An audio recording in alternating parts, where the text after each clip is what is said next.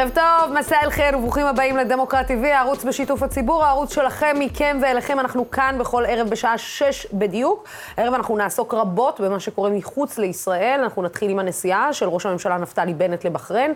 איתו, איתנו כבר נמצא באולפן דני אילון, סגן שר החוץ לשעבר. טל שניידר כבר נמצאת איתנו, ויוסי ביילין גם נמצא איתנו. לאחר מכן נדבר על אוקראינה ורוסיה, כאשר עושה רושם שהסכנה בינתיים חלפה. ולא ממש תתחיל מלחמה, או שמא, לפחות לא היום, או שמא זה מה שפוטין רוצה שנחשוב.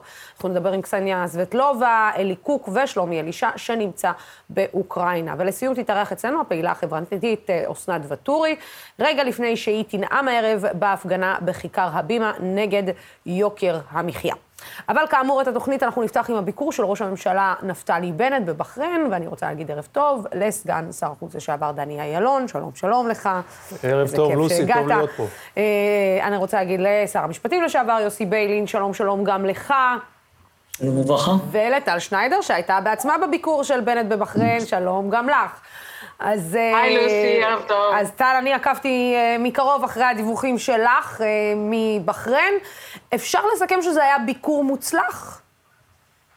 כן, זה היה ביקור מוצלח, אנחנו יודעים, זה לא דבר מובן מאליו, לפעמים יש קווצ'ים בביקורים. Uh, הבחריינים uh, התארגנו בצורה מאוד מדוקדקת, עם הרבה כבוד והמון המון אנשי אבטחה ושמירה, וטקסים ותזמורת אה, כזאת במדים, ואני חושבת הם יצאו מגדרם, אה, אגב הם כבר, את יודעת, בשלושה ארבעה חודשים האחרונים היה שר החוץ לפיד, היה ראש, אה, שר הביטחון גנץ, זאת אומרת הביקור של בנט הגיע כבר אחרי שלל ביקורים, אבל פה קיבלנו בסוף, את יודעת, אתמול בלילה אנחנו יושבים ככה במלון, כבר השעה הייתה עשר בלילה, שעון מקומי, מגיע שר החוץ הבחרייני שבעצם הוא. הארכיטקט של כל, ה, כל העניינים האלו, ואומר לנו, ראש הממשלה, ודרך אגב, הוא קיים פגישה רק עם העיתונות הישראלית, אה, לא היו שם כתבים בחריינים, לא היו כתבים סעודים, רק אנחנו, והוא אומר לנו, ראש הממשלה הזמין את יורש העצר לבוא לישראל, ואני מודיע לכם פה עכשיו, יורש העצר יבוא בזמן הקרוב מאוד. זאת אומרת, אז, אז גם היה בשורה ככה בסוף בלילה, והרגשנו שיוצאות מהביקור הזה, יוצאו מהביקור הזה הרבה תוצרים, מעין לחץ מאוד גדול של ראש הממשלה בנט על הנושא של התיירות, שככה הרמתי גבה, כי אני, אני כרגע לא רואה תיירים ישראלים מציבים את בחריין, אני חייבת להגיד, היא פחות אטרקטיבית. אטרקטיבית. אין בה מלונות, ריזורטים כאלו, ואין המון, המון היצע גדול של מסעדות וטיילת וכאלו, זה לא איזשהו יעד שהוא... זה קצת כמו סיני, אבל אפילו, אפילו לא סיני, זאת אומרת, אין חושות מגניבות וזה, זה רק כזה. אז אה, זה, זה לא דומה למה שאנחנו רואים באיחוד האמירויות. כן, וזה גם אה, צריך אבל... אה, לזכור שזו מדינה שיש בה שיעים, נכון, טל? אנחנו, נכון, זו מדינה עם רוב נכון, שיעי, ש, שהוא גם קצת אחר. שיעי, יש פער. אני לא יודעת גם עד כמה הוא יכול לסמוך על ערביי ישראל בענייני התיירות לשם, כי רוב ערביי ישראל הם גם סונים. אני לא יודעת, יש, יש, באמת מעלה תהיות. אבל... ומצד שני, את רואה כמה פעמים הם מזכירים את זה, גם הבחריינים, והוא נפגש שם עם שרים שהם כלכליים וחברתיים, ושר הנוער, ושר הרווחה, ושר, והמון דיבורים על, אה, באמת, על מערכת הבריאות הישראלית ועל פיתוחים בתחום הבריאות, הם רוצים שישראל תבוא להשקיע שם, והם רוצים להיות הסינגפור שלהם, בקיצור, המון רצונות, אבל באמת חיבוק מאוד חם, טקסים מאוד מרגשים. אה, אני רק רוצה להגיד לפני שאת עוברת לאורחים, הרגע הכי מדהים, ואני בלי טיפה של ציניות, אנחנו עומדים שם בכניסה לארמון ראש הממשלה, ליורש, ארמון יורש העצר, זה לא הבית הפרטי אלא המשרדים שלו, איפה שהקבינט יושב, יש שם רחבת טקסים ענקית, ומגיע מעין משמר כבוד ותזמורת, והם מנגנים את התקווה, הדגלים של ישראל בכל מקום, לוסי, תשמעי, באמת, את יודעת, מדינת ישראל ומדינה מוסלמית, עם התקווה שלנו שם מתנגנת, זה היה מדהים. מדהים. זה, זה לכשעצמו, אפשר להגיד, את יודעת, לכל אלו שפקפקו אולי בחשיבות של הסכמי אברהם, או שלא רצו אפילו לברך על הסכמי אברהם. לפחות מנסור עבאס אמר שזה, לאחרונה שזה היה טעות לא לברך על ההסכמים האלה, אבל האמת שזה באמת רגעים היסטוריים, ואפילו מי, מי בכלל יכול להאמין שחלמנו בכלל לראות דברים כאלה בימינו אנו. טל שניידר, תודה רבה לך על, על הסיכום הזה. בואו נראה קטע מתוך ביקור בנט עם מלך בחריין חמד בן עיסא אל-חליפה ועם יורש העצר. בואו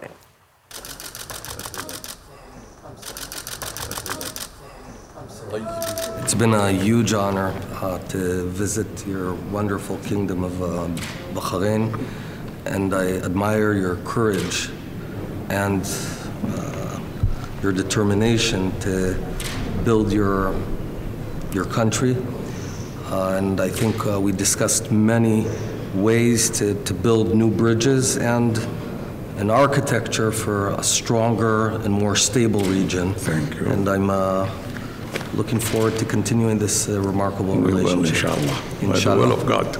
By the will of God. In Hebrew, it's Bezrat Hashem. In Arabic, it's Inshallah. Inshallah.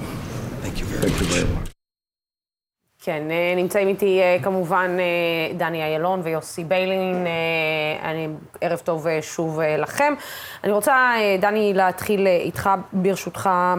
אנחנו מדברים על באמת רגעים היסטוריים שאנחנו רואים אותם, אבל יש לציין שזה גם איזשהו שיפט מסוים שקורה בהתייחסות של העולם הערבי. כולו כלפי ישראל והנורמליזציה, שלאט לאט מצטרפים אליה, במקרה של בחריין, היא ביקשה להצטרף, זאת אומרת, היא ביקשה להיות נכון. הבאה בתור. נכון. זאת אומרת, משהו משתנה במאזן הכוחות, ה... נגדיר את זה, המזרח-תיכוני, אולי גם בעקבות המעורבות של איראן, אולי בעקבות חיזבאללה, הרבה מאוד גורמים שנכנסים לעניין הזה.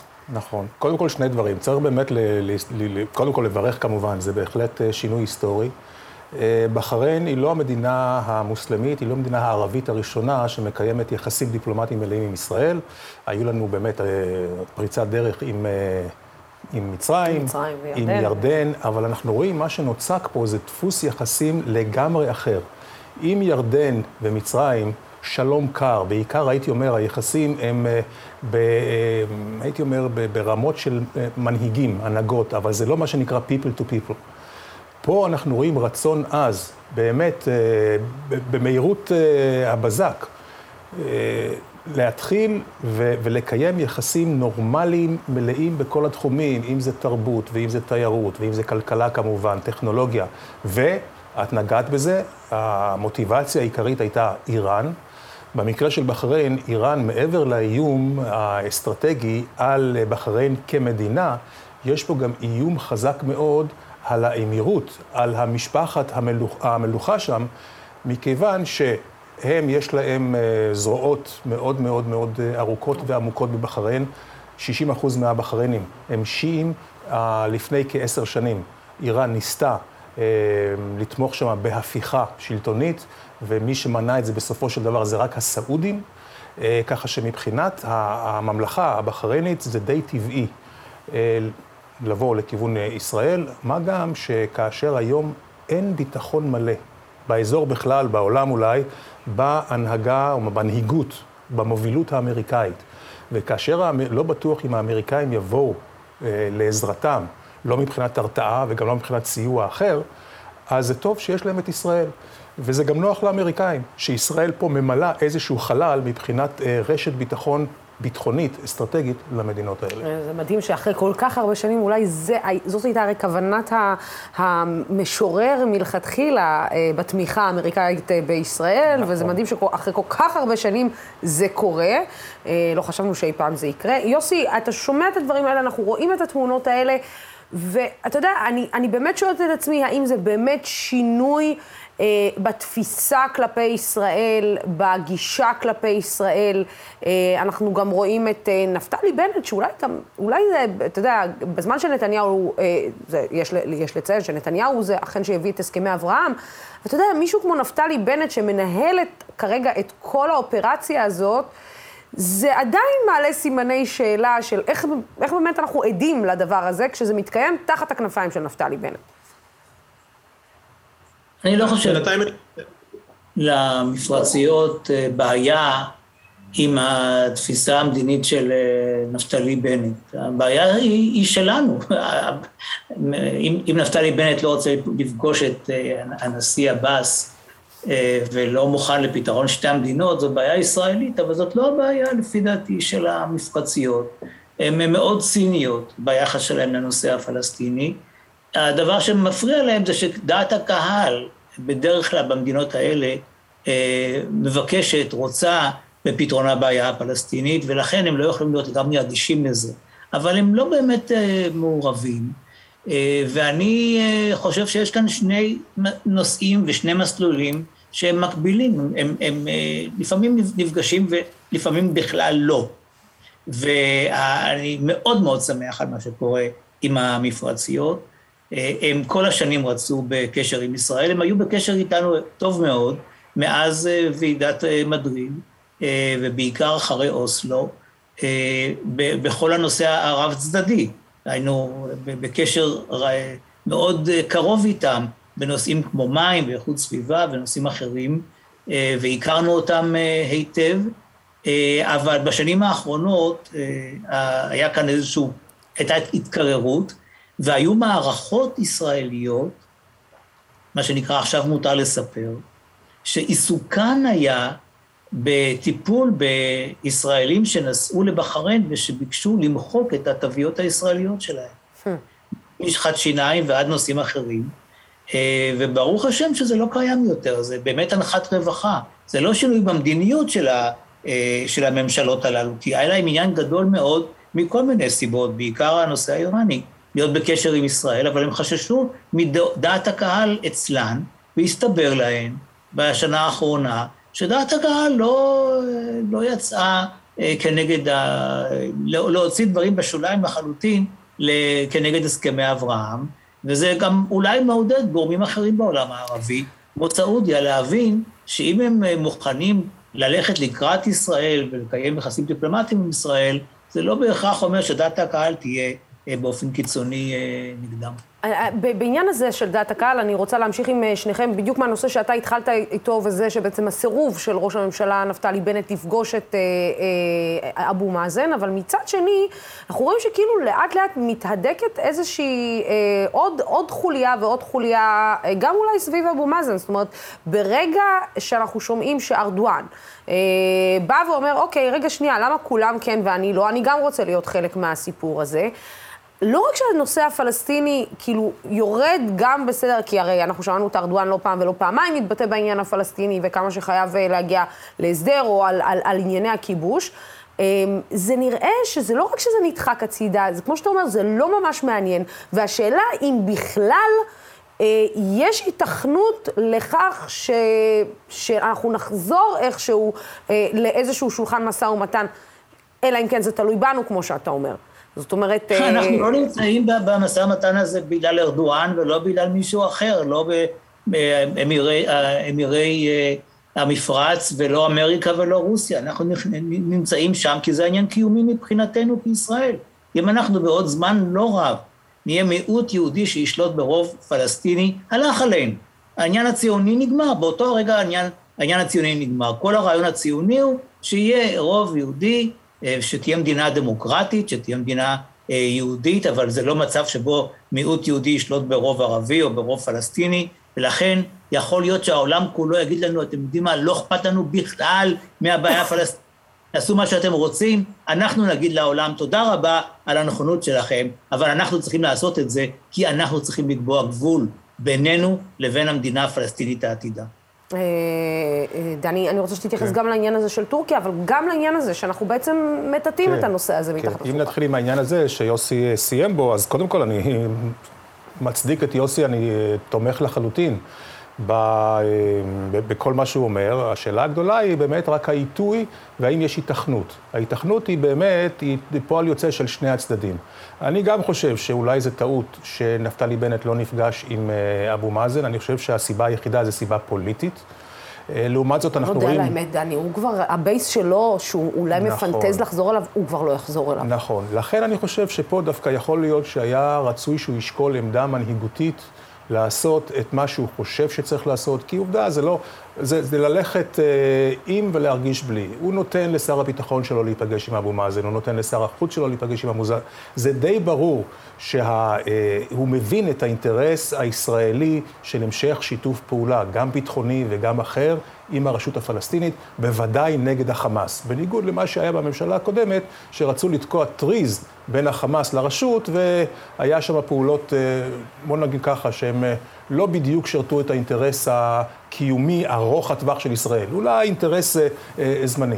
אני חושב שבנט מבין מה צריך לעשות, יכול להיות שעם הזמן הוא יבין שאין לו מה לסמוך פה על האלקטורט הימני שלו, ואז אולי הוא יעשה דברים, ואולי אפילו יצבור אה, אלקטורט אחר, אני לא יודע. כן. אבל בהחלט היה ראוי להתקדם בעניין הזה. רק להגיד או, או, או, או לחדד, לדעתי, ואני חושב, דיברנו על זה גם, גם עם יוסי ביילין הרבה פעמים, אני לא רואה כרגע התכנות של הסכם שלום כולל. אני חושב ש... אה, אבל עוד פעם, לא צריך להשיג את הכל בבת אחת אם אי אפשר.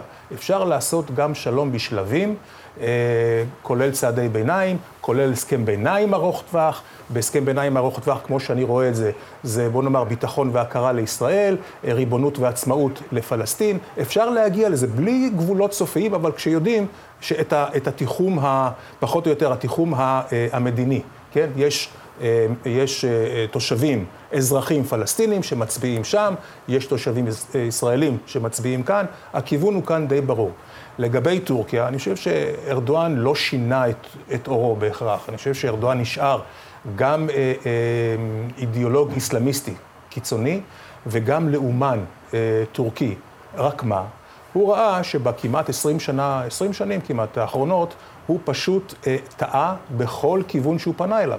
כן. ודווקא העמדה, הייתי אומר, העמדה המאוד מאוד אה, אגרסיבית שלו, הרחיקה אותו מכל המדינות הסובבות אותו, מצד אחד, הרחיקה אותו מהאמריקאים, במיוחד היום, כשביידן בוושינגטון ולא לא מרים לו אפילו טלפון, והוא בהחלט אה, מחכה לו בפינה בכל נושא של זכויות אדם. את יודעת שבטורקיה היום יש יותר אה, עיתונאים בכלא, עצורים בכלא, מאשר בכל מדינה אחרת, כולל, כולל איראן.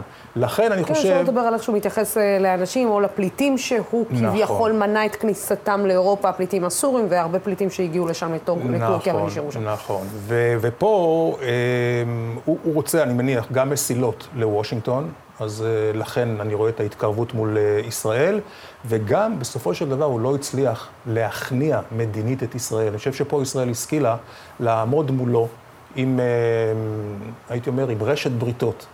אז יש את הברית המזרחית של, שדיברנו עליה, שזה מדינות המפרץ. כן. ויש את הרשת המערבית, אני קורא לה, שזה עם קפריסין ועם uh, יוון. ובסופו של דבר, היום טורקיה היא די בבידוד, גם מול אירופה, אה, גם עם היחסים שהוא מקיים עם, עם פוטין ורוסיה, זה לא דבר שהוא יכול לסמוך עליהם כל הזמן, למרות שהוא מנסה גם להתקרב אליהם. ובסופו של דבר, אני חושב שהוא רואה אם אתה לא יכול לנצח, תצטרף. If you can't beat them, join them. אבל צריך לברך על זה. אני חושב שצריך לברך על זה. טורקיה היא מדינה חשובה ביותר, וכל התקרבות שלה לישראל, זה רק טוב לאזור ולכולנו. אגב, אה, באמירות האלה, יוסי, אתה יודע, הרי מי שעומד מאחורי ההתקרבות הזאת פתאום אה, לטורקיה, אה, זה הנשיא הרצוג, שבשקט בשקט מפלס איזושהי דרך גם לטורקיה. השאלה אם אנחנו בסוף נראה את הנשיא הרצוג מהנדס כל מיני פגישות כאלו ואחרות. אה, כמו שהוא הרים טלפון לאבו מאזן, כמו ש, שהוא מנסה לעשות את זה בדרך הדיפלומטית יותר, הממלכתית יותר, מאשר כדי להימנע מ... נקרא לזה פיגועים פוליטיים במרכאות. מזל שהוא שם, באמת מזל שהוא שם. בייחוד שיש כאן ממשלה קצת משונה, שיש בה רוב של מרכז-שמאל, עם, אה, עם ראש מאוד מאוד אה, ניצי, שבניגוד לכל קודמיו הוא מתנגד לרעיון המדינה הפלסטינית ולפגישה עם אה, המנהיג הפלסטיני, כך שהוא בהחלט מאזן את זה, והנשיא הרצוג הוא איש מאוד מאוד יצירתי, עם תפיסה מדינית, אה, ומי שאמר לפני הבחירות, אפשר לוותר על התפקיד הזה בכלל, ומה הוא בכלל יכול לעשות, זה הכל טקסי, שטויות, שטויות. אדם רציני, מנוסה, אחראי, יכול לעשות כאן הרבה, ואני חושב שעד כה בזמן הקצר שהוא נמצא בתפקידו, הוא עשה דברים מאוד מאוד יפים. גם הנושא הזה שדני רק עכשיו דיבר עליו, על לשתי המערכות האלה, מצד אחד זו שקשורה בטורקיה וזאת שקשורה ביוון וקפריסין, תראי שלפני הביקור בטורקיה הוא מתכוון להיות ביוון וקפריסין כדי להגיד אנחנו לא עוזבים אתכם, וזה מאוד מאוד חכם. כן, אה, מילה על הרצוג, אה, דני? בהחלט. אני חושב שהיום אה, הרצוג הוא הדיפלומט מספר אחת של ישראל כלפי חוץ, לא רק בתוקף התפקיד, ואני חושב שלכן התפקיד הזה מאוד חשוב, אלא גם בתוקף האישיות שלו, בתוקף הכישורים שלו, בהחלט, זה הייתי אומר, ברכה לישראל. כן, אה, לפני שיתחילו להתקיף אותנו על אה, כך שהרצוג מנסה אה, לסגור לנתניהו עסקת טיעון, אבל זה כבר סיפור אחר. יוסי ודני, תודה רבה לשניכם על השיחה הזאת. דני, טוב לראות אותך. תודה רבה. אחרי הרבה זמן. תודה רבה לשניכם. בעוד רגע אנחנו נדבר בהרחבה על רוסיה ואוקראינה, אבל עוד לפני כן הערב בפותחים את הפה, דניאל ביכלר על טיפול המשטרה באלימות בגני הילדים. פותחים את הפה. כולנו, הורים צעירים, חוששים לגלות שילדינו חוו חלילה התעללות או פגיעה במסגרת החינוכית שאליה שלחנו אותם. נכון, יש גנים מצוינים ונפלאים, ועדיין, בכל אם ואב יקנן החשש על מה שעלול לקרות לפעוטות מאחורי דלת הגן הסגורה, ולא נוכל לעזור. הורים שחוו את הקשה מכל וגילו חשד משמעותי להתעללות, מספרים שהחלק שבו פנו למשטרה וביקשו את עזרתה בהוצאת חומרי התיעוד ממצלמת הגן, כמתחייב בחקיקה, היה עבורם צעד קשה עד מאוד. מה שהם לא ידעו אז, הוא שהקשה יותר עוד לפניהם. זה יישמע הזוי, אבל חוק המצלמות, שנועד להגן על הילדים במסגרות החינוך, לא קובע מועד מוגדר לאיסוף חומרי התיעוד מהגן. הדעת מחייבת שאיסוף החומרים ייעשה מהר ככל שניתן לאחר הגשת התלונה על ידי ההורים.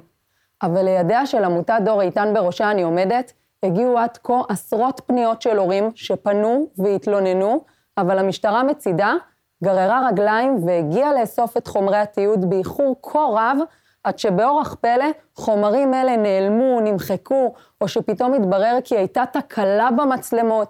התיקים הללו כמובן נסגרו, המסגרות המשיכו לפעול ללא הפרעה, ורק הילדים נותרו ללא הגנה. הגיע הזמן לשינוי, ועכשיו, משטרת ישראל, המשרד לביטחון פנים, הגיע הזמן להפסיק להפקיר את הילדים. פעלו עכשיו לקידום המדיניות לאיסוף חומרים, כשעולה החשש לפגיעה בחסרי ישע.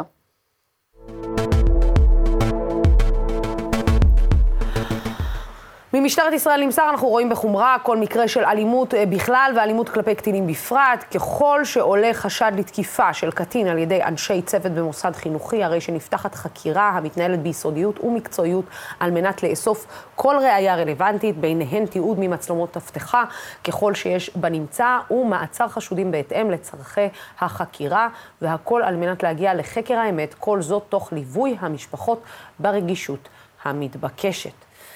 כן, אה, היום אה, העולם כולו נשם לרווחה, לפחות כנראה לזמן קצר, כאשר פורסם שרוסיה מתחילה לסגת מהגבול האוקראיני. אבל מסתבר שלא בטוח שזה המצב אה, כרגע, לאישורו, וכי למרות שהוזזו הטנקים מהגבול, נראה שעדיין הכוחות לא קטנו ואף גדלו. אני רוצה להגיד ערב טוב לקסניה סבטלובה, אהובתנו, עמיתת מחקר בכירה במכון מתווים, וחברת הכנסת לשעבר, ואיתה שלומי אלישע, מנכ"ל הצלה אוקראינה שנמצא אה, באומן. שלום, שלום אה, לשניכם. שלומי, אני רוצה להתחיל איתך. מה המצב כרגע? מה, מה אתם בעצם מקבלים, המסרים שאתם מקבלים, שבאמת הסיפור נרגע, או שזה איזשהי ניסיון להרדים את הדוב? אצלנו, אמרנו את זה כבר מההתחלה, אצלנו הכל רגוע, כל הפאניקה ורוחות המלחמה שמשדרים בוקר עד ערב בתקשורת הזרה, בתקשורת הישראלית, זה אך ורק נשאר בתקשורת. כאן המצב תמיד היה רגוע, ואמרנו את זה מההתחלה שאין סיבה להיכנס לפאניקה. ובפרט היום אנחנו רואים שמה שהיינו אופטימיים לגביו, באמת היה נכון ככה לנהוג. אז, אבל, אבל תסביר לי אה, אה, בעצם איך עדיין אנשים מאוד לחוצים בעצם מכל הסיפור הזה, אלא אם כן אתה אומר, כמו שאנחנו גם, אני לא צריכה להגיד לך את, ה, את הידיעות פה, וכמובן, כמו שאתה אומר, העניין של התקשורת, אבל איך זה יכול להיות שבעצם אה, אנחנו מקבלים מסרים אחרים לגמרי? ידוע ש... דבר ראשון, אני אענה לך על זה, שידוע שבישראל אוהבים באמת לקחת כל דבר צד אחד רחוק מדי. ואם באמת אנשים היו לחוצים כמו שעשו את זה במדינת ישראל בתקשורת, אז כל הטיסות חילוץ שהיו יוצאים לישראל היו מפוצצות והיו צריכים להביא עוד טיסות חילוץ. המציאות הראתה שבזמן שמדינת ישראל עשתה טיסות חילוץ, לפי הפרסומים שהם פרסמו בחברות התעופה, שרק 31 איש עלו למטוס, ויש פה, להזכיר לך, 25 אלף ישראלים כאן באוקראינה. ומתוכם עלו אולי כמה בודדים, זה לא נקרא פאניקה, זה לא נקרא באמת לחץ כמו ששידרו אצלכם בישראל. אה, קסניה, את שומעת את זה בעצם אה, פאניקה, פאניקה, ויכול להיות שאנחנו עושים כותרות גדולות כשהמצב הוא לא כזה נורא, אולי זה רק אנשים שרצו אה, לבחון או להראות כמה, סליחה שאני מתבטאה אולי בצורה הזאת, אבל כמה גדול יש להם לעומת אחרים? אני חושבת שיש פה בעיה רצינית מאוד עם התקשורת, תקשורת מערבית וגם תקשורת ישראלית. אה, ש... בוא נגיד ככה, אה, קודם כל אה, אנחנו בישראל יותר מדי הישענות על מקורות מידע מערביים, כל דבר שפתאום מתפרסם ב-CBS, כל שבריר מידע פתאום הפך לידיעה, לפוש, לפרשנות, כן, והצד השני לא קיבל התייחסות כמעט בכלל, והצד השלישי, שזה אוקראינה, בכלל כמעט ולא סוקרה. עכשיו, זה דבר מרתק. אה, מה שעכשיו אמר שלומי, גם אני עקבתי אחר הדבר הזה, כן? אני עקבתי בדריכות אחר מה שקורה באוקראינה, ואת יודע, יודעת, כשראיתי שגנרלים אוקראינים מסתובבים בעולם, מנהלים שיחות עם ראשי נאט"ו, והילדים אוקראינים ממשיכים ללכת לבתי ספר, אה, וההנהגה כן, לא מתפנה לסתם זה היה כל כך אה, מוזר, קסניה, גם אני ראיתי את הדיווחים, כן. אה, ב, ראיתי את הדיווחים בטלוויזיה של כתבים שאומרים שנראה מאחור שנמצאים באוקראינה, ואומרים, תראו, הכל נראה בסדר, הכל נראה טוב, על אף האווירה המתוחה שנמצאת, אבל את יודעת, אני, אני ניסיתי לפחות, לפחות אני יודעת שאם אנחנו יודעים במדינת ישראל שעומדים לתקוף אותנו עוד יומיים כן. ולהיכנס לפלישה מסיבית, תראי, אנחנו נמצאים בסבב של איך קוראים לזה מבצע, ואת רואה ירידה בתנועה בבתי ספר ובבתי קפה, ובטח במסחר. זה קצת היה נראה מוזר שהחיים שם ממשיכים כרגיל בזמן שמדברים על מלחמת עולם שלישית, במושגים האלה. אני, אני יכולה רק להגיד לך אה, שאני אה, לא יודעת עד כמה העניין התרבותי משחק פה תפקיד, אבל אני יכולה להגיד שפורשנים בודדים בישראל, והם כמעט כולם מהמוצא אה, המסוים, כן, רוסי כן. או אוקראיני, אבל גדלו בברית המועצות, אה, לא התייחסו יותר מדי ברצינות לכל הדיווחים האלה, על תזוזת הכוחות, ולא עשו את הניתוח שלהם אך ורק בהתבסס על כמה טנקים יש לרוסיה וכמה טנקים יש לאוקראינה, כי עם כל הכבוד, יש גם אסטרטגיה, יש גם ניתוח של באמת הכוונות והמציאות של רוסיה עצמה, עד כמה זה משתלם לפוטין, עד כמה זה לא משתלם לפוטין, יש הרבה מאוד גורמים בתוך הקלחת הזאת. אי אפשר להשעין את כל הניתוח בעצם, כן, על מה שעומד לקרות, אנחנו הרי לא ניחדנו ביכולת הנבואה, אנחנו יכולים רק לנתח. אבל אם אנחנו מנתחים, כשאנחנו בעצם מתבססים אך ורק על מידע שמגיע ממערב, בלי להתייחס לעובדות בשטח, שזה אוקראינה, ובלי גם להתייחס לכך שכאשר אומרים לנו, יש טנקים באזור הגבול. מה זה גבול? תגדירו לי, מה זה גבול? 500 קילומטר זה באזור הגבול, או שזה לא באזור הגבול. אה, כי זה עניין שהוא, אני חושבת שהוא מהותי מאוד.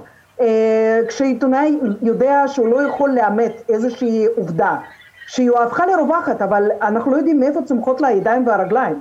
אה, למה פתאום התייחסו פה לדיווחים של סאן, שזה אנחנו יודעים, זה עיתונות ביוב, כן, כשמה כן. כן. התייחסו לזה במלוא הרצינות והתקשרו אליי אתמול בלילה מאיזשהו ערוץ, לא אנקוב בשמו, אבל אמרו לי, תקשיבי, אנחנו רוצים שתגיעי לשידור בסביבות שלוש אה, בלילה, אה, שאנחנו עושים המלחמה באוקראינה, ואמרתי להם, תשמעו, אני עומדת לישון במיטה שלי בשלוש בלילה, אני מקווה שגם אתם, כי אין לזה תכלית, אין, אין לזה שום משמעות לשידור שלכם, לא תהיה שם, לא תהיה, כרגע לא תהיה שם מלחמה. עכשיו, אה, ב, זה לא ויכוח בין אלה שאומרים כן תהיה או לא תהיה פלישה היום. זה ניתוח של כוונות של פוטין. הוא מסמן לנו דברים ברורים מאוד. או, אני בדיוק, לנו... בדיוק, בדיוק, כן. אני רוצה בעניין הזה שנייה רגע אה, אה, לשים אה, נקודה, כי אני באמת רוצה להבין האם כל מה שראינו כרגע וחווינו כרגע זה איזשהו מהלך פוליטי אגב, של שני הצדדים, ואני רוצה לדבר עליו אה, לעומק אה, אה, עוד מעט. אבל שלומי, לסיום, אתה אומר, אתה יודע, ההיסטריה של גם מדינת ישראל שנכנסה לתוך הדבר הזה ואמרה, וביקשה להחזיר, וכל האזרחים הישראלים שחייבים לעלות על המטוסים הכי קרובים שיש ולחזור לארץ, היסטריה? וברור שזה היסטריה, וסתם אני אגיד לך ב... איך אומרים? בציניות, שראיתי את המהדורות למשל בישראל, ואני עוקב אחרי הדיווחים, בפרט שאני כאן אה, באוקראינה, אה, למשל רואים כתבת ישראלית של אחד הערוצים הישראלים מגיעה לאחד הגבולות כאן באוקראינה, שמה קסדה ושכפ"ץ ומאחוריה רואים חיילים בכלל יושבים ושותים קפה. מכאן את רואה כאילו שתי תמונות, ה... שתי תמונות המצב, זה לא... ישראל מנסה לשדר פאניקה, אני לא יודע מה הרווח שלה מכל זה, אבל זה משרת בדיוק את הצדדים הלא נכונים, כל הפאניקה הזאת. כן, יודע, זה לא נראה לי רק ישראל, זה בכלל גם, אתה יודע, ברגע ששר ההגנה הבריטי אה, אומר השבוע שהוא נזכר בריחות של מינכן 1938, אה, אתה אומר, אוקיי, שנייה, יש למישהו כנראה איזשהו רצון, או מידע, סלש רצון, סלש מידע, או חוסר ידע אה, לגבי מה שקורה שם. האגו האמריקאי תמיד שיחק תפקיד כאן במערב, וזה מה שהם עכשיו מנסים גם עכשיו לעשות. להפעיל את כל הלחץ, להכניס את פוטין לתוך כל הקלחת הזאת. הרי אוקראינה בסופו של דבר היא בת ערובה של ארה"ב, לפי מה שהם עושים. אה, אוקראינה לא רוצה במלחמה הזאת, ובטח שלא רוסיה, זה סך הכל משחק כאן אגו אמריקאי של ג'ו ביידן, לא, לא יותר מזה. ואני שמח באמת שמה שמדווחים כרגע בכלי התקשורת גם בישראל, שיש הורדה בפאניקה והורדה במתח. אה, קודם כל, שלומי, תודה רבה שהרמת לנו ממש אה, אה, לנושא הבא שאנחנו רוצים לדבר אליו גם עם קסניה, ותכף יצטרף אלינו גם אלי קוק. תודה רבה לך, תשמרו על עצמכם שם, לא משנה כך או כך, מהכל. קסניה, באמת, אנחנו באמת, ביידן, כל הסיפור הוא ביידן-פוטין? זאת אומרת, זה ענייני אגו בסוף? אני חושבת שזה הרבה מעבר לענייני אגו, אה, מדובר פה בניסיון רוסי לשנות את הסדר, פחות ולא יותר. עכשיו, השאלה היא, האם כדי לשנות את הסדר העולמי, הרי אה, במהלך אה, כמה שנים אחרי שהתפרקה ברית המועצות, לא הייתה להם את היכולת, לא צבאית ולא כלכלית, להרים את הראש, להתנגד להרחבה של ברית נאט"ו, דבר שברית המועצות לעולם לא הייתה מאפשרת את זה. אה, ועכשיו אה, פוטין, 20 שנה אומר את אותם הדברים, הוא אומר, אני לא אאפשר התרחבות נוספת של ברית נאט"ו, ואם אתם תשקלו לעשות את זה, אז יש לי אמצעים וכלים למנוע את הדבר הזה. אה, זה אחד. הצד השני של זה, כן, זה כמובן ניסיון גם להקליש את אותה הברית הצפון אטלנטית, ולתקוע את הריס בין החלקים השונים של הברית הזאת, בין אירופאים לארצות הברית, בין המדינות שהן רוצות להצטרף לנאט"ו, או הביעו רצון כזה בעבר, לבין החברות שכבר נמצאות שם, והוא מצליח בזה יפה מאוד. אז עכשיו זה הרבה יותר מאשר אגו, כן? מדובר פה בניסיון מאוד אמיתי לאתגר את הבחורה האמריקאית שהייתה, אה, תשמעי, בשנות התשעים ארצות הברית שם הייתה לבדה לגמרי. סין הייתה חלשה, רוסיה הייתה חלשה, אה, הודו, כל השחקניות האחרות, כן? בכלל לא היו רלוונטיות. האמריקאים התרגלו לפעול באווירה ואקלים שהיה כל כך נוח להם, ואני לא יכולה להגיד שאנחנו בישראל גם לא הרווחנו מזה, אבל הדבר הזה השתנה, הוא עבר מן העולם, ומה שאנחנו רואים זה שחקן שצריך להתייחס אליו, והוא מראה, בעצם עושה שביל, הוא מראה, הנה מה שאני יכול, יכול לעשות. אני לא מתכוון לעשות את זה כרגע, שימו לב, אבל יש לי את היכולת, ואם אני אחליט שאני לא יכול לקדם את המטרות שלי בכלים היברידיים, מדיניים, כן, כאלה ואחרים, אז כשיהיה קץ כל הקיצים, הנה, זה, זה מה שאני יכול לעשות למשל לאוקראינה. וגם למדינות האחרות במרחב הפוסט-סובייטי ובמזרח אירופה, כן. אלי, דוקטור אלי קוק אה, מצטרף אלינו אה, גם, שלום, שלום לך, איזה כיף אה, לראות אותך שוב מארצות הברית, כמובן. אז, אז בוא רגע שנייה, תעשה לנו סדר רגע בסיפור מהצ, מה, מהצד האמריקאי. זאת אומרת, זה נראה שביידן אולי הכניס את עצמו למקום שהוא לא צריך להכניס את עצמו, ואולי גם במידה מסוימת איכשהו הדליק גפרור שהוא לא היה צריך להדליק. אני בדרך כלל מאוד ביקורתי כלפי ביידן, אני לא חושב שהוא איזה נשיא גאון. אני חייב להגיד לך שהפעם, לדעתי, הוא די שיחק אותה. Mm-hmm. הזה לפני שבוע, לבוא ולהגיד פוטין הולך לתקוף ביום רביעי את אוקראינה, אני חושב שזה קצת טרף את כל הקלפים. אנחנו יודעים שהסיפור הזה בעיקר זה לוחמה פסיכולוגית, ואני חושב שהוא עשה פה דבר חסר תקדים, הוא בעצם לקח חומרים סודיים, אפשר אה, אה, גישה לעיתונאים, ו, ובעצם אמר לפוטין, בוא נראה אותך, בוא נראה, כאילו אתה כל הזמן מדבר וזה, וכל הזמן, אנחנו יודעים כבר שנים, מאז אולי הבחירות של 2016, פוטין אה, ככה מרגיש כאילו שהוא מושך בחוטים של הפוליטיקה האמריקאית מרחוק, ולדעתי היה פה איזה זבנג שהוא לא ציפה, ועכשיו בעצם יצא שאו שרוסיה אה, אה, פולשת לאוקראינה ואז ביידן צדק, או שרוסיה לא פולשת לזה ואז ביידן יכול לקחת קרדיט על זה שהוא עצר אותה. אז במובן הזה אם אנחנו מדברים פה ברמה הכי טקטית, משחקי טלוויזיה, אבל, אבל זה הכל, הרי פוטין בסופו של דבר יותר מכל דבר אחר הוא גאון תקשורתי. רוסיה הרי היא לא באמת מעצמה כלכלית צבאית ברמה של ארה"ב. הרבה מהדברים האלה זה ניסיון להשפיע באמת על התקשורת, על ה... אז אני חייב להגיד, במובן הזה אני חושב ש... עכשיו, אם אנחנו לוקחים צעד אחורה, האם אני חושב שארה"ב הייתה צריכה להקים אה, מפעל טילים אה, אה, כמה מאות קילומטרים מרוסיה בגבול הפולני? אני דווקא יכול להבין לחלוטין את הצד הרוסי בהקשר הזה. ואני אגיד עוד דבר, וזה מתחבר מאוד למה שקסניה אמרה עכשיו, שאם אנחנו מסתכלים אחורה, אנחנו, אני חושב, ככה ממש אחורה, אני חושב שהמאה ה-21 זה מאה שבו האימפריה האמריקאית מתחילה ליפול. וכשאימפריה מתחילה ליפול, אז יש כל מיני רגעים שאנשים מריחים חולשה. ואנחנו נראה כל כמה שנים ניסיון כזה, אולי פעם הבאה זה יהיה עוד 15 שנה עם סין וטיוואן, אני לא יודע. אבל אני מניח שיש פה איזשהו תהליך שבאמת האנשים פחות פוחדים מארצות הברית, ארצות הברית מתכנסת, אבל בסופו של דבר כרגע, בהרבה מובנים אני חייב להגיד שלדעתי ביידן אה, משחק אותה לא רע, ואני חייב להגיד, גם בתקשורת האמריקאית שאוהב מאוד לבקר את ביידן, נראה שהוא דווקא יצא פה עם ניצחון, אה, אחרי הכישלון באפגניסטן והאחוזי תמיכה באמת אה, על הפנים שלו, נראה שגם ביידן אולי, אה, אולי פוטין קצת שיחק לידיים שלו, אולי הוא רצה את הסיפור הזה כדי שאף אחד לא ידבר כל הזמן על אינפלציה, אינפלציה, אינפלציה, קורונה, אז הנה יש משהו אחר. סבטלה, קסניה? כן, אני פה. אז, אה, אז כשאת אה, שומעת את הדבר הזה, באמת אולי פוטין כן. פעם ראשונה מזה הרבה מאוד זמן, על אף שהוא משדר לעולם שהוא מאוד מאוד, אה, אה, שהוא שולט בהכל, כמו שנאמר כאן, ושהוא מזיז איכשהו את, אה, את הבובות אה, על חוטים איך שהוא רוצה. יכול להיות שפוטין הגדול, שכולם אומרים מי בעצם יכול ולא מתעסקים עם, ה, אה, עם, עם מה שקורה שם, יכול להיות שגם הוא מתחיל להיחלש ולהבין מה מקומו בדיוק? אני לא חושבת שזה הסיפור. אה, אני כן מסכימה שכל מנהיג, זלנסקי, פוטין אה, וביידן, כל אחד קיבל משהו, כל, כל אחד קיבל איזשהו רווח, אבל אני חושבת שפוטין בינתיים הוא המרוויח הגדול. למה? אני אסביר. אה, קודם כל בתוך ערוצי הפרופגנדה שלו, אז כמובן הם חוגגים את הפלישה שלא קרתה, הראייה שלא נורתה, הנה תראו את המערב עם ההיסטריה שלהם. אנחנו הרי אמרנו לאורך כל הדרך שאנחנו לא מתכוונים לפלוש, וזה בדיוק אה, קרה ככה. דבר שני זה האיום על המדינות הפוסט-סובייטיות.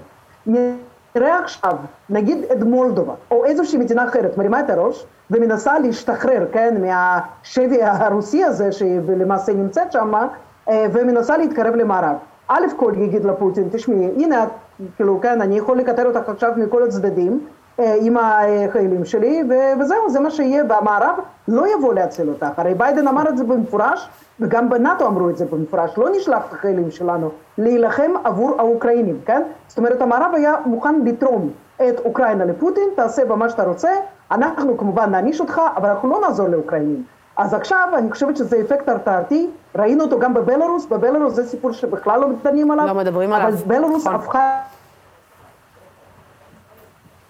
לרוסיה, אה, ויש שם, היא הפכה ל...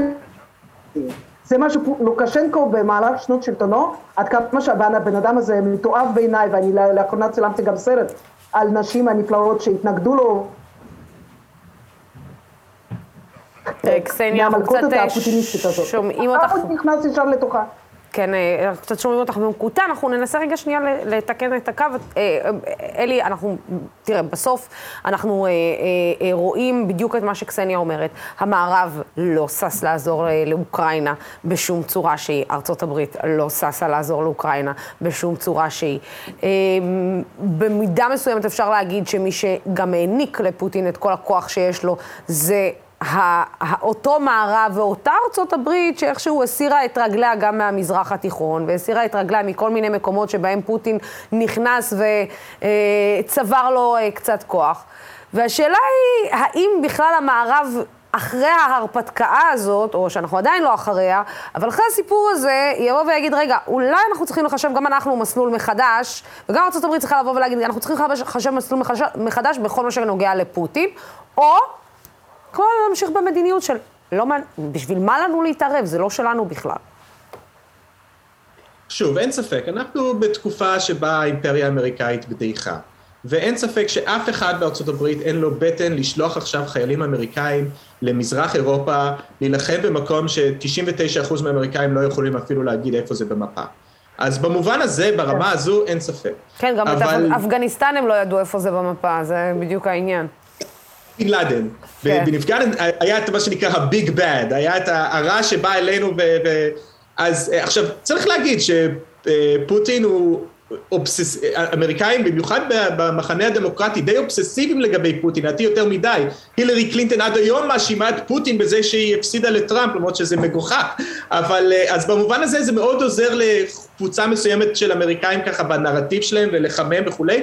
אבל בסופו של דבר, אני חושב שגם פוטין פה יצטרך מתישהו גם לפלוש, כלומר, עם כל הכבוד, זה נורא נחמד לסדר את החיילים שלך כאילו אתה באיזה אה, משחק אה, ריסק, אבל אה, אם, אם בסופו של דבר זה נגמר בזה שהוא יורד, אז כן, יש משא ומתן, יש דיפלומטיה, אבל אני לא חושב שאפשר להגיד שזה זה, זה ניצחון גדול לפוטין במובן הזה שהאמריקאים, שמע, ביידן בהרבה מובנים is calling his bluff, הוא בעצם אומר לו, הנה, פוטין הולך לפלוש ביום רביעי, כלומר, הוא, הוא כבר בעצם אמר, זה קורה, אין, אין, אנחנו לא הולכים לעצור את זה, ואם בסוף זה לא קורה, אז מה, אז מה זה אומר על מר פוטין, ומה זה אומר על בעצם ה... ה, ה, ה אה, והרי אצל פוטין הכל זה עניין של גבריות וזה, ואני בטוח שבתקשורת הרוסית הם יעשו אלף ספינים ובסוף זה יצא איכשהו שפוטין עדיין מלך של העולם, אבל אי אפשר בסופו של דבר אה, לצאת מהרגשה, לפחות במערב, שהנה כבר כולנו חיכינו ובסוף זה לא מגיע, כי בסופו של דבר מי שיקבל רגליים קרות, מה שנראה, דה, אבל צריך להגיד, שום דבר עוד לא נגמר,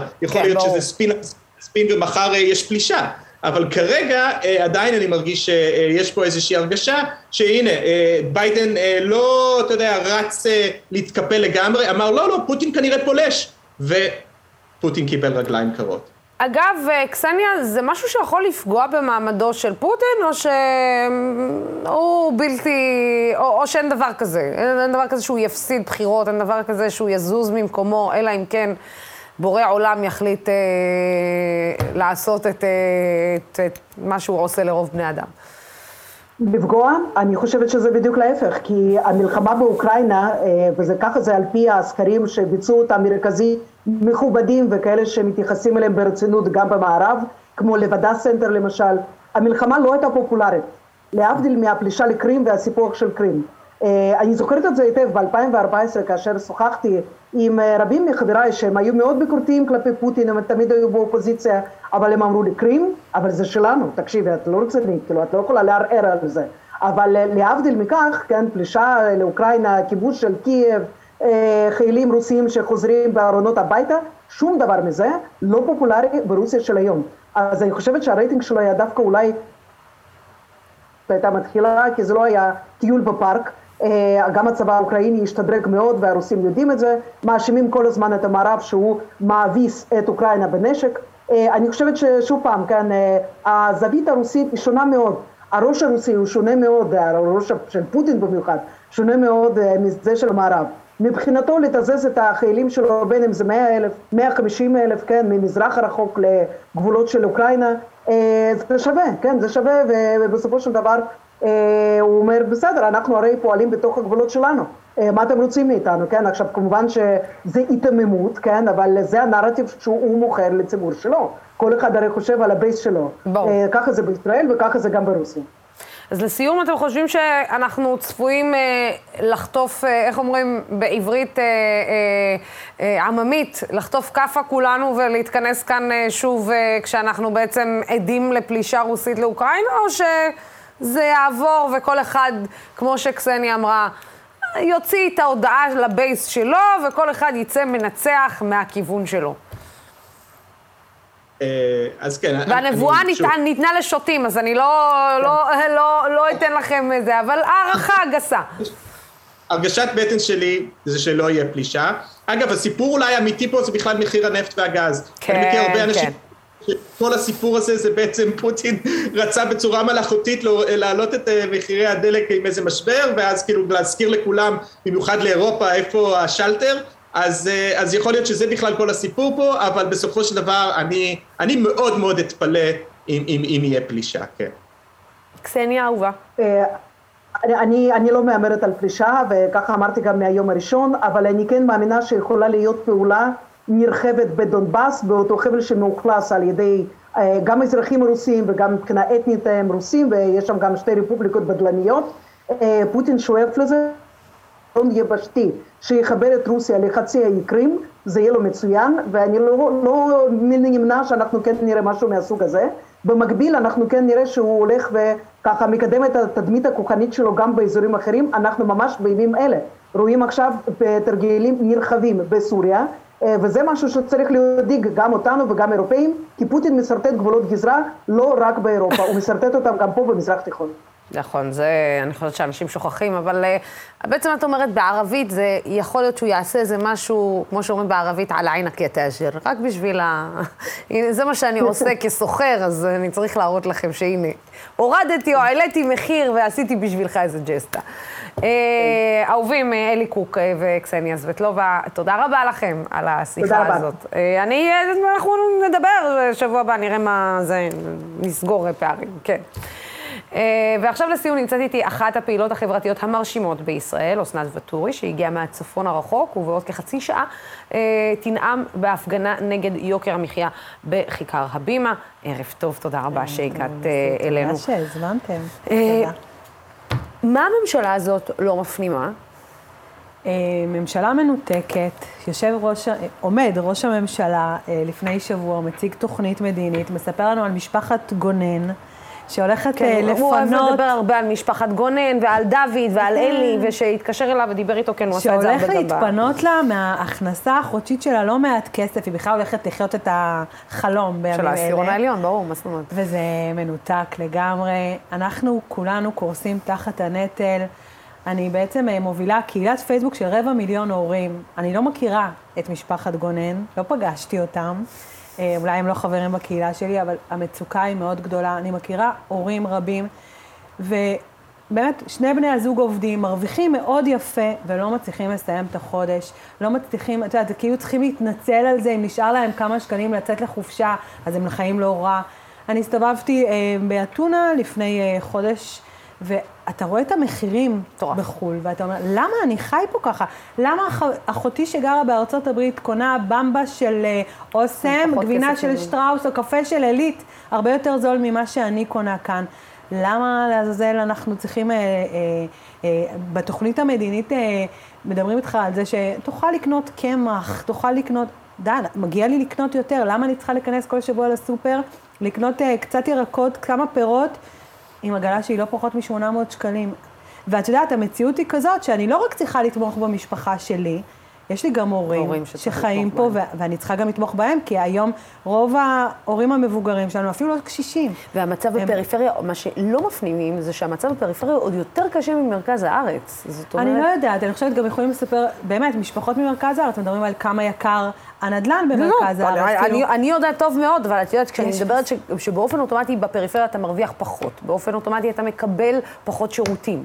אתה, אז המצב עוד יותר הופך להיות גרוע. ומחירי המים עולים, והארנונה עולה, זה כאילו אפילו לא נגמר. בהתחלה סיפרו לנו כל מיני סיפורים יפים. שהחד פעמי מזהם, אז העלו את, ה, את המחירים של החד פעמי, אחר כך הסוכר לא בריא, העלו את המחירים של הסוכר, ואז אוסם מכריזה על העלייה. אני, אני יכולה הדלק- להגיד לך שאם, אני כאילו באופן אישי, עם, עם, ה- עם הפלסטיק ועם הסוכר, אני יכולה להבין, אוקיי? אז כי- תגידו, אז תגידו, כי אני יכולה לא להבין את זה שיקנו. גם מבחינה בריאותית, גם מבחינה. בריאותית, אני חושבת שזה זה מהלך נכון לטווח הארוך. אז תעשו הסברה. אבל אז לוסי, נכון, תעשו צודקת- הסברה. צודקת במיליון תסבירו אחוז. לי למה לא כדאי, אל תפגעו בדרך הכיס ותחפשו תירוצים להכניס עוד כסף לקופת נכון, המדינה. תשקיעו נכון. כסף, תעשו הסברה למה אנחנו צריכים לאכול פחות סוכר, למה לא כדאי לזהם את הסביבה. התירוץ הזה, והכל זה תירוץ כדי להכניס לנו את היד לכיס פעם אחר פעם, ובצורה נבזית, אין לי מילים. אני, אני אזרח, אני עובדת המון שעות ביום על חשבון ההורות שלי, על חשבון הזוגיות שלי, המון שעות ביום. משלמת מס הכנסה, משלמת ביטוח לאומי, משלמת כל כך הרבה, ואז מגיעה הארנונה, והמים, והדלק, והביטוח, וכולם, כאילו נוצר איזה מצב שמי שלא מעלה מחירים מרגיש פראייר. נכון. למה אנחנו חיים מציאות כזאת? ואת יודעת, פעם היינו אומרים, סבבה, אנחנו צריכים לתמוך בחלשים. כולנו. והמדינה בונה על כל העמותות האלה שמשאירות אנשים, אה, שלא משאירות אזרחים אנחנו רעבים. רעבים. אבל זאת לא אחריות של העמותות, יש פה כל כך הרבה כישלון ניהולי, ופשוט אה, כל כך הרבה אנשים טובים שממלאים את המרחב. די עם זה. את יודעת, אני, אני חושבת שאולי אחד הדברים ה, ה, שהם עוד יותר מבלבלים זה שאנחנו יודעים שיוקר המחיה הוא, הוא סיפור של הרבה מאוד שנים כאן. זאת אומרת, זה הרבה מאוד שנים שאנחנו משלמים יותר יקר, זה הרבה מאוד שנים שאנחנו משלמים יותר על דירה, יותר על אה, מוצרים בסיסיים, אבל משהו קרה בחודשים האחרונים שפשוט אה, אפשר את, את, את גל ה... נקרא לזה...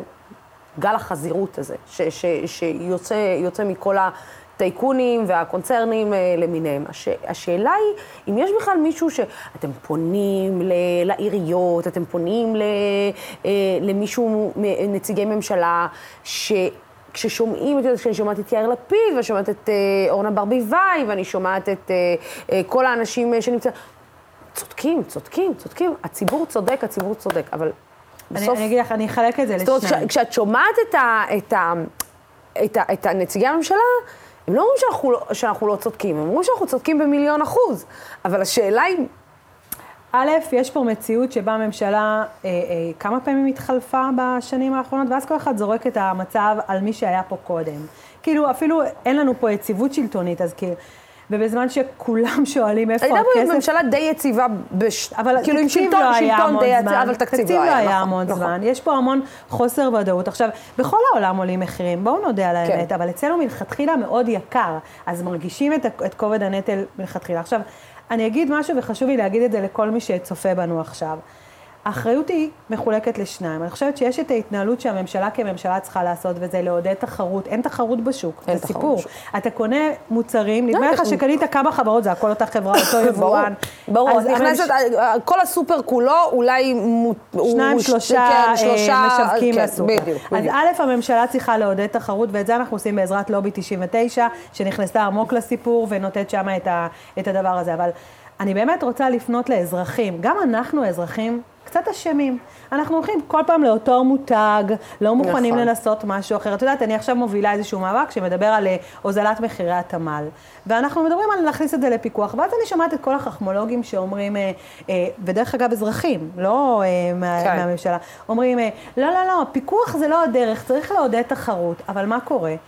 כל הסיפור מדיה מלווה את כולנו. גם נכון. כשנכנסים שחקנים חדשים למגרש, הורים לא מעיזים לבדוק שחקנים חדשים. אנחנו כולנו נשענים עדיין על מטרנה, סטימילק, סימילק. יש את כאלה שמתפרעים עם נוטריון, כן. ובסוף אנחנו אחראים לזה שנוצרו פה שתי שחקנים גדולים, שהמחירים נשארים אותם מחירים, ולא משנה איזה שחקנים חדשים, יש מותגים של שופרסל, זה שנכנסו, אף אחד לא סופר גם פה אותם. נכנס משרד הבריאות, כי ברגע שאת אה, יושבת, אה, אני יכולה להגיד לך מניסיון, ברגע שאת יושבת, אה, יוצאת מהלידה, ואז שמה את. הילד בתינוקייה, אז הם אומרים לך, מה את רוצה? את רוצה נוטרילון או שאת רוצה נכון, סימילק או שאת נכון. רוצה מטרנה? זה- זאת אומרת, אוקיי, אז אם הם אומרים בתינוקייה שזה או נכון, נוטרילון או סימילק או מטרנה, אז מי אני שאני אתן משהו אחר לילד שלי? נכון, וזה בדיוק שרשרת כזאת, ש, ו, וגם אנחנו, הרי יש אנשים שמתפרנסים מלדעת איך לשחק לנו במוח, איזה ריח יהיה בסופר.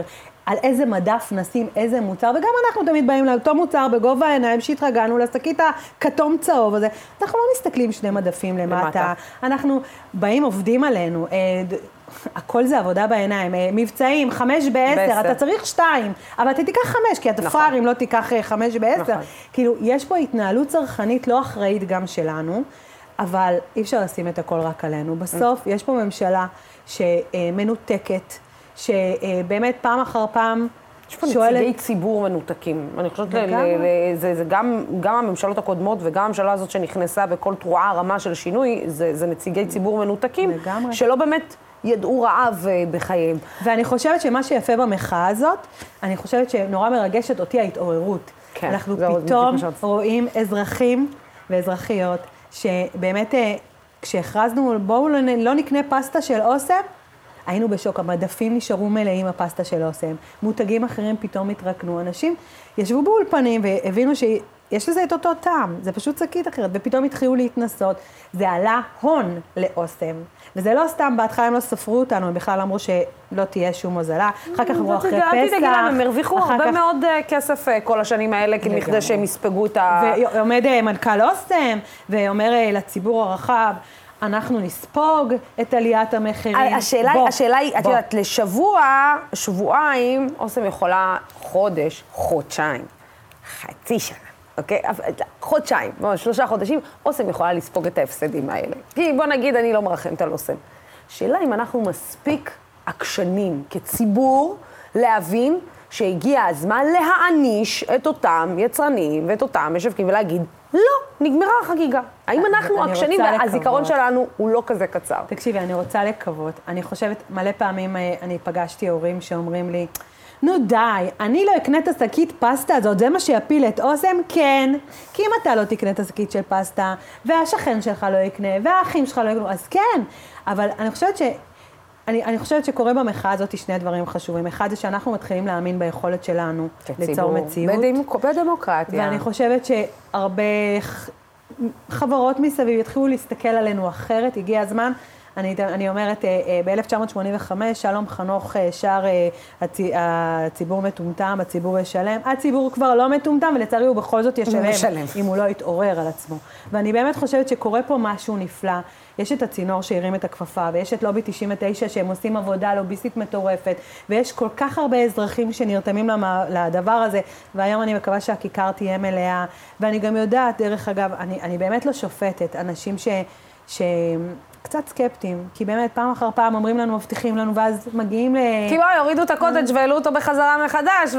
ואני מזכירה לך שלפני עשר שנים זה היה, שאנשים יצאו פה 200 אלף איש לרחובות, כל מוצאי שבת, וכאילו אף אחד לא ספר אותנו, אבל אני חושבת שאנחנו צריכים להתחיל לספור את עצמנו, אנחנו צריכים רגע לשנות את כלילי המשחק, ואני רוצה להאמין שהפעם זה יהיה אחרת. ולו רק בגלל הבחירות שנעשה, והוכחנו שיש לנו המון זה, כוח. זה, אני חושבת שמה שאזרחים במדינה דמוקרטית בסוף צריכים להבין, במיוחד במדינה דמוקרטית, זה שהם אלו שקובעים את סדר היום, לגמרי. ולא הנצ... הם שולחים את הנציגים שלהם כדי לקבוע את סדר היום שהם רוצים. נכון. אנחנו שוכחים את זה. כבר שנתיים מדברים איתנו רק קורונה, קורונה, קורונה, קורונה, ומתחת לאף שלנו יש פה שגעת אחרת. מתחת ל... בואי, בשנתיים של קורונה אנחנו בילינו כל היום בפארמים ובסופרים. זה מה שעשינו בשנתיים, ואכלנו וזה. אבל תראי מה קורה פה. וככה הם התעשרו. כבר שבועיים מהדורות חדשות נפתחות ביוקר המחיה. אה, מתכנסת מסיבת עיתונאים של שר האוצר, של ראש הממשלה ושל שרת הכלכלה, נותנים דין וחשבון לציבור. אני עדיין חושבת שהתוכנית הזאת היא לעג לרש, אבל זה היופי באמת, כמו שאת אומרת, ביכולת שלנו להכתיב את סדר היום הציבורי. אני חושבת שמסתכלים עלינו אה, בכנסת ישראל ובודקים את מידת הרצינות שלנו, ועכשיו אנחנו נמדדים לא רק בכמה רעש אנחנו יודעים לעשות, אלא בכמה נתמיד ברעש הזה. את יודעת מה אתם צריכים להגיד היום? אנחנו, מה, כולנו. מה, מה, מה, אנחנו. כן, כולנו, כאילו, מה צריך להגיד היום? זה שאתם תתחלפו בקלפי. אתם לא תעשו שינוי. אנחנו נבוא איתכם חשבון בקלפי. ומזה כל פוליטיקאי מפחד. וברגע שאתה אומר, אנחנו נבוא איתך חשבון בקלפי וממשלת השינוי הזאת, בואי, חרתה על דגלה שינוי, היא מאוד רוצה להמשיך את ימיה. אז אני חושבת שזה משפט המפתח. אנחנו נבוא בחשבון בקלפי. וגם עם, ה, גם עם הספקים הגדולים, אנחנו צריכים לבוא בחשבון במדף הסופר, במדף. ובקופה בסופר. אני באמת חושבת שהגיע הזמן שנכיר בכוח שיש יש לנו. לנו, יש לנו, יש אה, יצרנים קטנים ועסקים קטנים שמייצרים פה דברים מדהימים, נכון. ולא צריך ללכת לחברות הגדולות ולכל אלו שיש להם אריזות מפונפנות. תאמינו לי, זה לא באריזה, זה לא מה שבחוץ, זה מה שבפנים, הוא זה שקובע. אז נתן וטורי, תודה רבה לך. לך. אה, תמשיכי לעשות מה שאת עושה. תודה, ותמשיכו בגללך לתת לנו את אנחנו הרוח כולנו, הגבית שלנו. אה, כולנו מרוויחים. ולכי לנאום אה, מחר אה, מהר בהבימה, כי עכשיו... אתם בטח תשמעו אותה עוד מעט, ובטח תראו אה, חלק מהדברים שהיא תגיד אה, במהדורות אה, החדשות, ובטח ברשתות החברתיות. ועכשיו, לפני סיום אני רוצה לספר לצופים שלנו, שאנחנו יוצאים לשבוע של פגרה, במהלכו אנחנו נשדר לכם מדי ערב בשעה 6 לקט של מיטב הראיונות מהחודשים האחרונים. ביום ראשון, בעוד שבוע וחצי, אנחנו נחזור אליכם, מבטיחה, בשיא הכוח, עם תוכנית ופורמטים חדשים. יש הרבה מאוד למה לצפות, כחלק מהשינוי המרגש. שאנחנו עוברים, לצערנו אנחנו גם אה, נפרדים היום מכמה אה, חברים אה, מהצוות שלנו שליוו אותנו מיום הקמת דמוקרט TV לפני קצת פחות משנתיים. אז קודם כל אני באופן, באופן אישי, אני רוצה להגיד תודה לאלון אלונזו פורה, האהוב שלי והיקר שלי, שהולך איתי כבר הרבה מאוד שנים, גם בתקשורת הממוסדת. וגם כאן, שהוא היה שותף מלא בהקמה והעשייה, אה, בלב ובנשמה שלו, וברעיונות שלו, בראש ובידיים. אה, אלונזו, אנחנו מאוד מאוד אוהבים אותך, אני אוהבת אותך במיוחד, אה, ואני בטוחה שאנחנו נמשיך אה, לעבוד ביחד בעתיד, ואנחנו נמצא דרך להמשיך אה, לעבוד אה, ביחד. אתה במאי ענק, עצום, ואנחנו מאחלים לך הצלחה ענקית, אה, כי יש לך כבר הצלחה ענקית, אתה בטח אולי לא צריך אותה ממנה, אנחנו, ההפסד הוא כולו שלנו, ואני אומרת את זה ב, בלב כבד מאוד, את הפרידה הזאת. אה, וגם אה, ליעל אה, ציפרות, מתאמת ההפקה, והרבה יותר מזה, בשבילנו יעל הייתה הפנים של דמוקרט TV מול האורחים הרבים. נסעה לאורך ולרוחב ישראל עם ישראל פריי, ונתנה את כל כולה למען הצלחה של הפרויקט הזה. יעל אהובה, את, יש לך מקום מאוד מאוד מאוד חם בלב שלנו, ואנחנו בטוחים שאנחנו, שאת תגיעי רחוק מאוד, אנחנו אוהבים אותך, ותפרחי ותעשי את כל מה שאת אה, אוהבת. אגב, אם אתם שואלים אה, למה אנחנו נפרדים אה, מאנשי אה, צוות, אז תפיצו את הבשורה, תפיצו את הבשורה, יצטרפו אלינו יותר אנשים, אנחנו לא נצטרך להיפרד מאף אחד. תפיצו את הבשורה ותביאו לנו עוד אנשים ועוד צופים ועוד חברים של חברים של חברים שלכם, שיהיו חלק מהיום, לפחות אפשר להגיד שדמוקרט TV הוא פרויקט מימון ההמונים הגדול ביותר בישראל. תביאו יותר, אנחנו נגדל ונהיה לבית להרבה יותר עיתונאים והרבה יותר אנשים אה, אה, אה, גדולים וטובים שיכולים ליצור פה תקשורת אה, אחרת. ופרידה אחרונה, היום אנחנו גם אה, עוברים, אה, אנחנו עוברים מכאן לאולפן חדש, ולכן אנחנו נפרדים אה, מהצוות אה, באולפן של וואלה.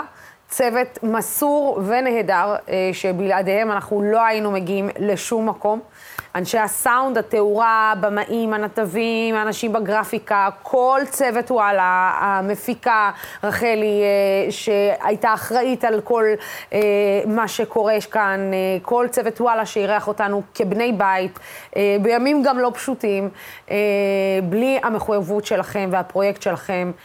זה לא היה מצליח. אה, אז תודה רבה לכם. הערב בשעה תשע תשודר התוכנית האחרונה של אה, כיכר סחריר עם אה, יוסי לוי, והפעם עם עורכי הדין יובל יועז וציון אמיר. בהזדמנות הזאת אנחנו גם נגיד תודה ואהבה גדולה ליוסי לוי שלנו, שאני בטוחה שאתם תראו אותו על המסך בדמוקרט TV עוד פעמים רבות.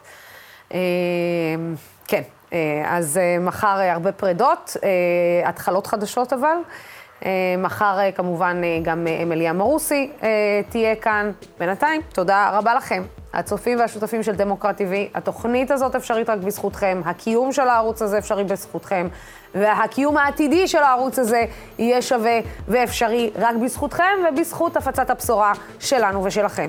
בימים כמו אלו הולכת ומתחדדת החשיבות של ערוץ תקשורת שלא מפחד להביע עמדה נחרצת בעד הדמוקרטיה ובעד שלטון החוק, בעד המאבק בשחיתות ובעד מגוון של דעות. אמרנו את זה פעם, אנחנו אומרים את זה שוב. זה שזה לא עניין של ימין ושמאל, זה לא עניין של כן נתניהו, לא נתניהו. אנחנו כאן כדי לעמוד לצידה של הדמוקרטיה. מול הדמוקרטיה צריך להזכיר לנבחרי העם שלנו שאנחנו פה כדי להרים דגל בכל פעם שהם חושבים שאנחנו לא. מהדורה מרכזית של דמוקרטי בשעה שש. בינתיים, סלם.